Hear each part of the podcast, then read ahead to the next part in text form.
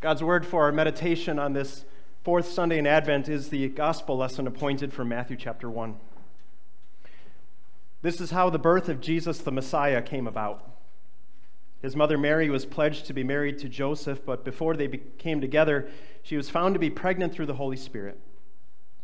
Because Joseph, her husband, was faithful to the law and yet did not want to expose her to public disgrace, he had in mind to divorce her quietly. But after he had considered this, an angel of the Lord appeared to him in a dream and said, Joseph, son of David, do not be afraid to take Mary home as your wife, because what is conceived in her is from the Holy Spirit. She will give birth to a son, and you are to give him the name Jesus, because he will save his people from their sins. All this took place to fulfill what the Lord had said through the prophet The virgin will conceive and give birth to a son and they will call him Emmanuel, which means God with us. When Joseph woke up, he did what the angel of the Lord had commanded him and took Mary home as his wife. But he did not consummate their marriage until she gave birth to a son, and he gave him the name Jesus. This is the word of the Lord.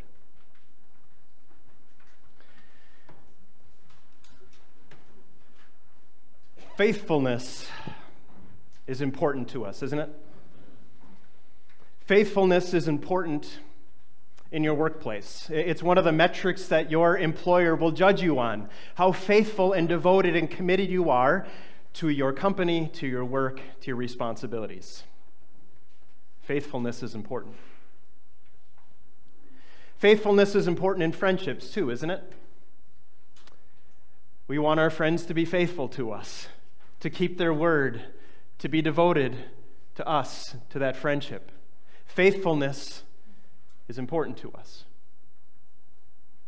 But, but maybe there are no, there's no human relationship where faithfulness is more important than in marriage. Because marriage is built on faithfulness, it is based on commitment. It's why it's part of our marriage vows that I promise to be faithful even to the point of death. Without faithfulness, there's hardly a marriage, is there? Faithfulness is important, it's vital to a marriage. And so maybe that's why you can understand why Joseph felt the way he did.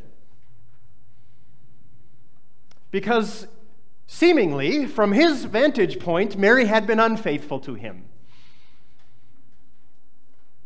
Because word has come to him, either by the grapevine or from Mary herself, that she's pregnant. And Joseph knows for a fact that he is not the father of that child. Joseph has to be heartbroken. Right? He's, he's pledged to be married to her, and, and in that time and that custom, that, that was tantamount to marriage. That commitment had been made. That faithfulness had already been pledged. Even though they weren't living together and, and having sexual relations together yet, that, that commitment was there and seemingly was broken.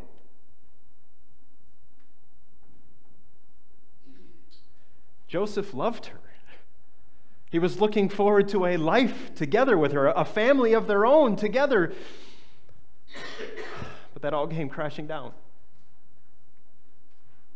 And just imagine the pain and the, and the sadness that, that Joseph was feeling. And it says that, that Joseph was faithful to the law. And the law at that time meant that meant divorce because of that unfaithfulness. But he loved her.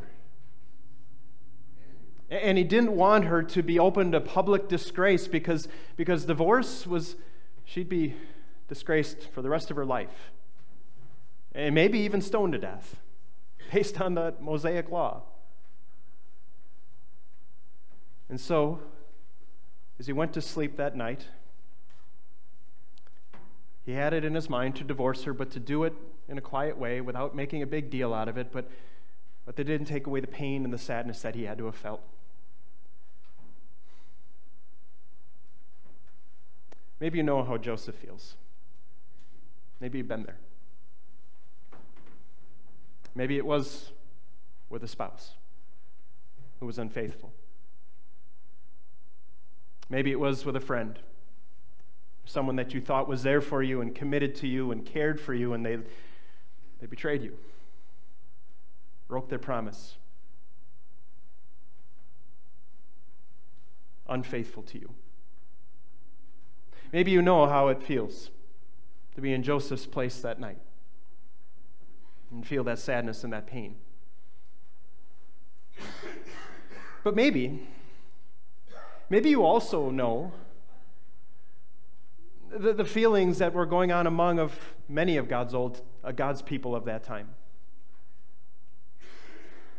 Because it seemed that God had been unfaithful to his promises. God had made a promise to his people a long time before that he loved them, he was with them, and that one day he was going to send someone to rescue them. And it seemed like God had maybe forgotten about that promise, or maybe was not going to be faithful to that promise, or had broken that promise.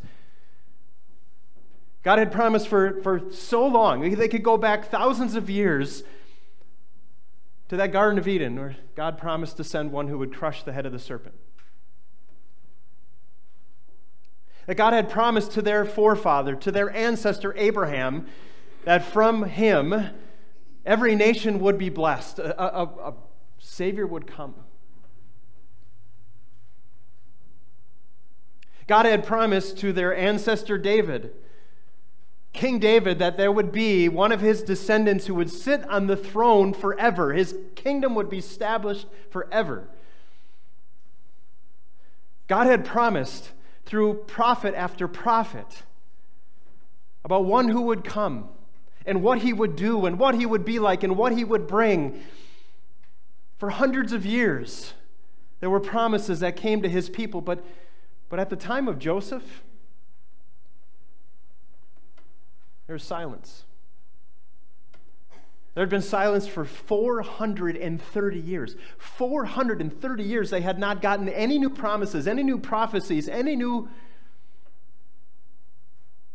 promises of a Savior, one who would rescue them and save them and come and bring them blessings. There are many at the time of Joseph who maybe had given up who thought God was unfaithful to those promises he had made for so long. And maybe, maybe that's the only thing worse in this life than a spouse being unfaithful is considering that God could be unfaithful.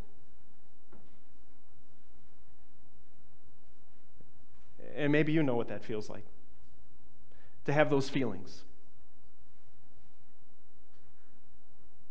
Is God really true to his word? Does God really keep his promises? What is it that you're doubting today? Which words of God do you question? Do you doubt? Which words of God do you think he's been unfaithful to? And have trouble thinking that He will fulfill.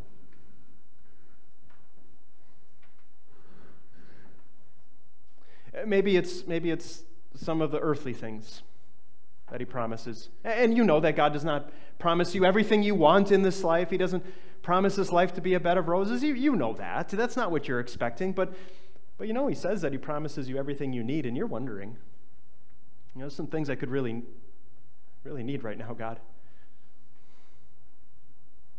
Maybe it has to do with money or your health or your relationships.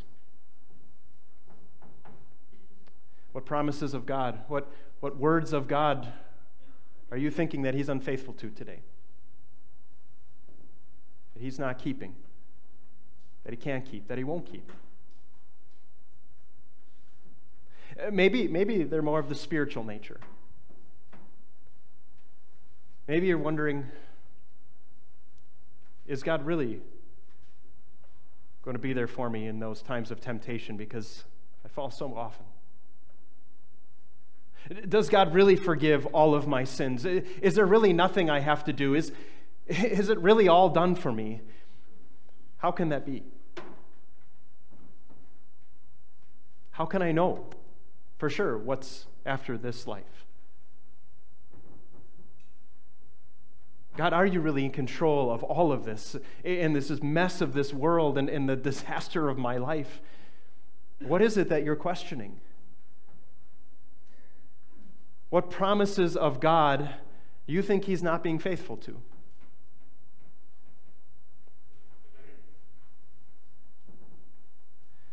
Maybe you know what the people of Joseph's time were feeling and wondering is God there? Does God care? Can he keep his promises? Is he faithful? But, friends, just as we know, because we know the rest of the story with Mary, that she was not unfaithful to Joseph. Joseph did, just didn't have all the information yet. So we know too that God is faithful to his word. And that's really what this account before us is about. It's, this account is not about clearing up a misunderstanding. This account is, account is not just about saving a marriage that almost ended in a divorce. It's about the faithfulness of God.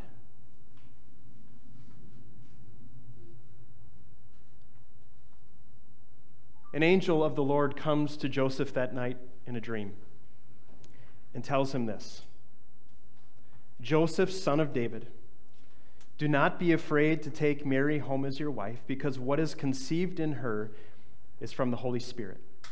She will give birth to a son, and you are to give him the name Jesus, because he will save his people from their sins.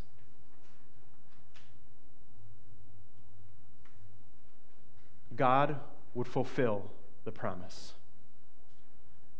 God was fulfilling the promise. The promise that he had made all the way back to Adam and Eve in that garden. The promise he had, that he had made to Abraham and Isaac and Jacob and David and through Isaiah and Jeremiah and Malachi and every other prophet. Every promise of a Savior which is what the whole Old Testament is really all about the promise of a coming Savior was now coming to completion. And the angel reveals to him in such clear, beautiful ways that there was nothing to be afraid of. There was nothing to worry about, that he could take Mary home as his wife because this was, as Mary probably tried to tell him. This was an act of God. What was conceived in her was not from a man, it was from the Holy Spirit himself. He calls him Joseph, son of David, to remind him of the promise. The promise that had been made to his ancestor David that that kingdom would be established forever, that one from the line of David would sit on that throne forever and now he's coming. And then he even gives him the name that that child is supposed to have. She's going to give birth to a son, and you are to give him the name Jesus. And not just because it sounds nice, but because of the meaning of that name. The name means Savior, or the Lord saves, and that is what he would come to do the angel tells him in no uncertain terms, with clear words, You are to name him Jesus because he will save his people from their sins. He is coming to save his people. This is God Himself coming to rescue His people from their sins. This is who is coming. This is who Mary is giving birth to. The one that has been promised, the one who is being delivered. He is coming. To save his people from their sins. To be that perfectly faithful one for us. Because, you know, just as often as people are unfaithful to us, we know our unfaithfulness to others. Maybe you've been there. Maybe, maybe you were the unfaithful spouse. Or maybe you were the unfaithful friend or family member or employee. But more than that, when God says, love your neighbor as yourself, that means to be perfectly faithful and committed, not just to the people in your life that you know, but to everyone. And not just to people, but to be perfectly faithful and committed to God Himself. To love God and love your neighbor. Perfect faithfulness and, in, to God and to neighbor. That's God's demand. That's God's expectation for you. And that's why this one was so necessary Jesus. The one who comes to save his people, who comes to save you from all of your sins of unfaithfulness and every other one too. Who came to be that perfect, faithful one for you. Perfectly faithful in his love for his neighbor. Perfectly faithful in his love for every other human being, including you perfectly faithful to his Father and to his will perfectly faithful to his word and every command for you. This one, Jesus, who came to save his people, you, from your sins, to be perfect in life, perfectly faithful in life, but even faithful in death, faithful to death, faithful to a death on a cross for you and for your sins, so that you might have salvation.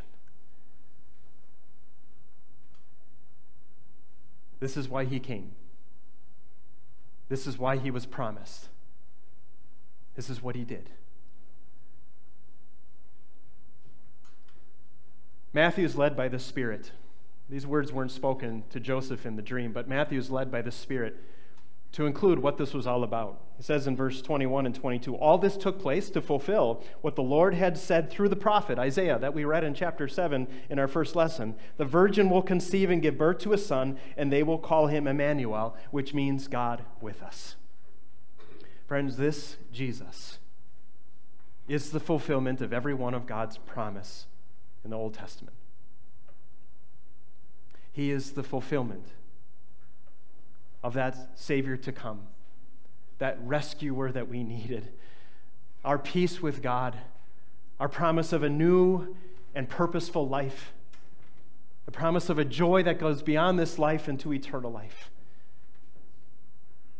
God with us, Emmanuel. God with us who came to not just dwell with us and sympathize with us in our weakness, but to live and die and rise for us. And friends, God is faithful to that promise. God kept that promise. And then he comes to Joseph and he fills him with faith in that promise. He comes to him in that dream and assures him of what is happening and what he is doing. And it says that Joseph woke up, he did what the angel of the Lord had commanded him, and he took Mary home as his wife. Uh, we don't hear any questions of Joseph. Like, you know, God, can you explain this to me a little bit more? I'm just not quite sure about this yet. He gets up and he does what the angel tells him to do.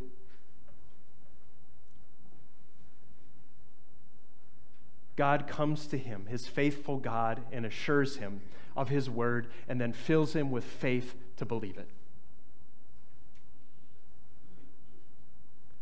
Now, this doesn't mean that life's going to be easy for Joseph. You know, his plan before was, was to divorce Mary quietly so that she wouldn't be open to public disgrace. But you know what this means for Joseph now, taking Mary home to be his wife? The public disgrace is going to be upon him. because he believes and he knows, and, and Mary believes and knows what is happening here, but no one else is going to believe it, are they? what does it look like? It looks like Joseph got her pregnant outside of where he should have. But it didn't matter to Joseph what kind of public disgrace might come his way. God had so filled him with faith in what was happening and what he was doing.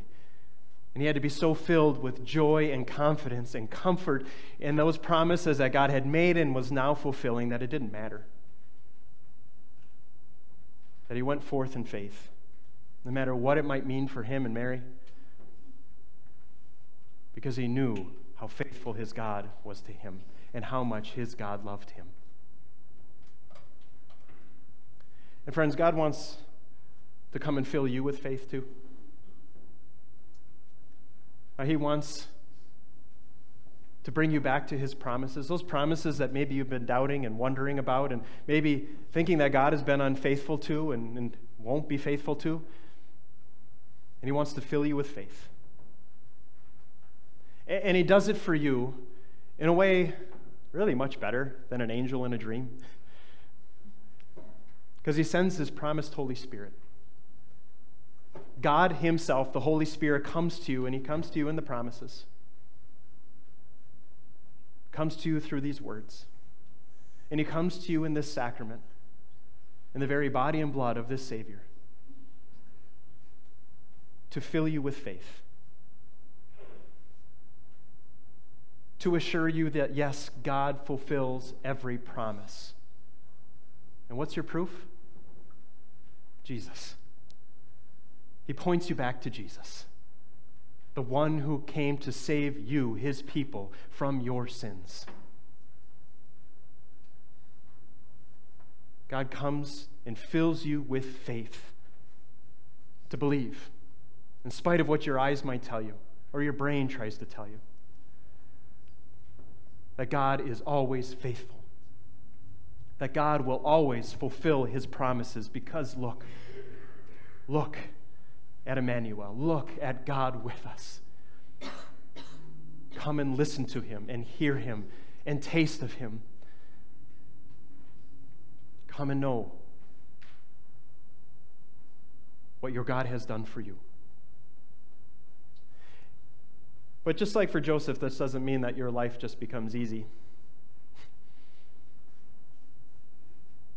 Because we still have to struggle for, through this life.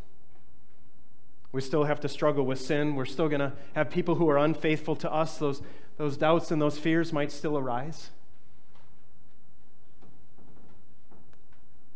But just like Joseph was able to go forth in faith, so are we.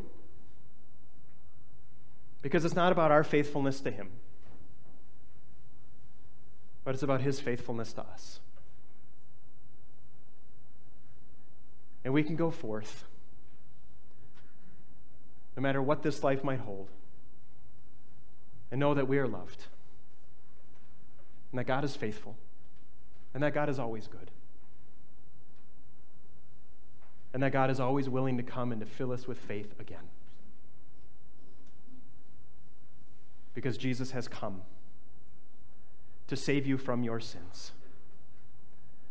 God has come here into flesh to do what we could not so that we can have what we don't deserve peace right now, forgiveness for every sin, the promise that He's going to come again, the joys of an eternal life with Him waiting for us. A faithful God promises you, and He wants to fill you with faith in these promises. May He give it to you. Amen.